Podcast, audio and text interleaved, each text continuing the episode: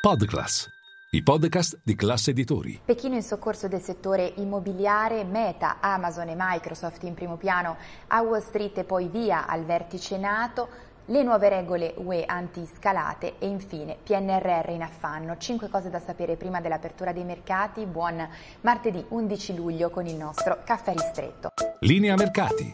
In anteprima, con la redazione di Class C N B C, le notizie che muovono le borse internazionali. E dunque uno, partiamo dalla giornata sui mercati. Scambia in verde l'Asia con Pechino che ha annunciato la proroga delle misure a sostegno del settore immobiliare in difficoltà bene fino a fine duemilaventiquattro. Nel frattempo Wall Street riparte da una seduta in leggero territorio positivo, così ha chiuso nella serata di ieri. Anche l'Europa riparte in verde, Milano si riavvicina ai ventottomila punti. E poi due, alcune storie a Wall Street, titoli da seguire a partire da Meta con Threads, l'app, i social media che punta a fare concorrenza a Twitter che ha raggiunto i cento milioni di utenti in soli cinque giorni, tra l'altro senza l'Unione Europea perché ricordiamo che qui non è ancora arrivata. Ha battuto così il record registrato precedentemente da ChatGPT. E poi da seguire anche Amazon perché oggi e domani il Prime Day.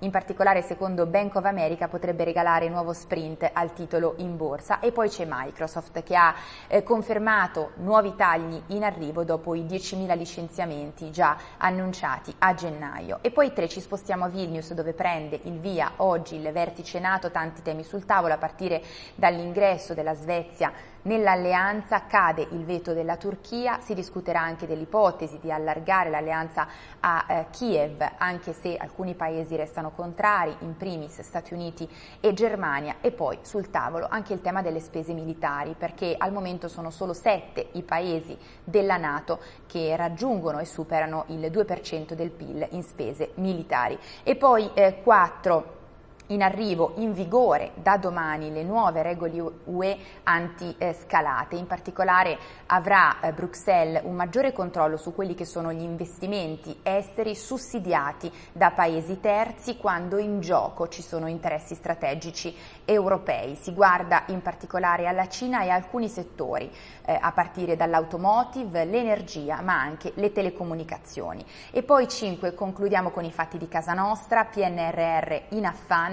In particolare da Bruxelles filtra il rischio che la quarta rata da sedici miliardi di euro possa ritardare ed essere incassata dall'Italia non prima dell'anno prossimo, questo perché siamo in ritardo sugli obiettivi da raggiungere prima di poter sbloccare la tranche, mentre dovrebbe arrivare a breve la terza rata, quella da diciannove miliardi di euro, ancora sospesa. E tutti vi aspetto in diretta, Caffè Affari con tutte le notizie.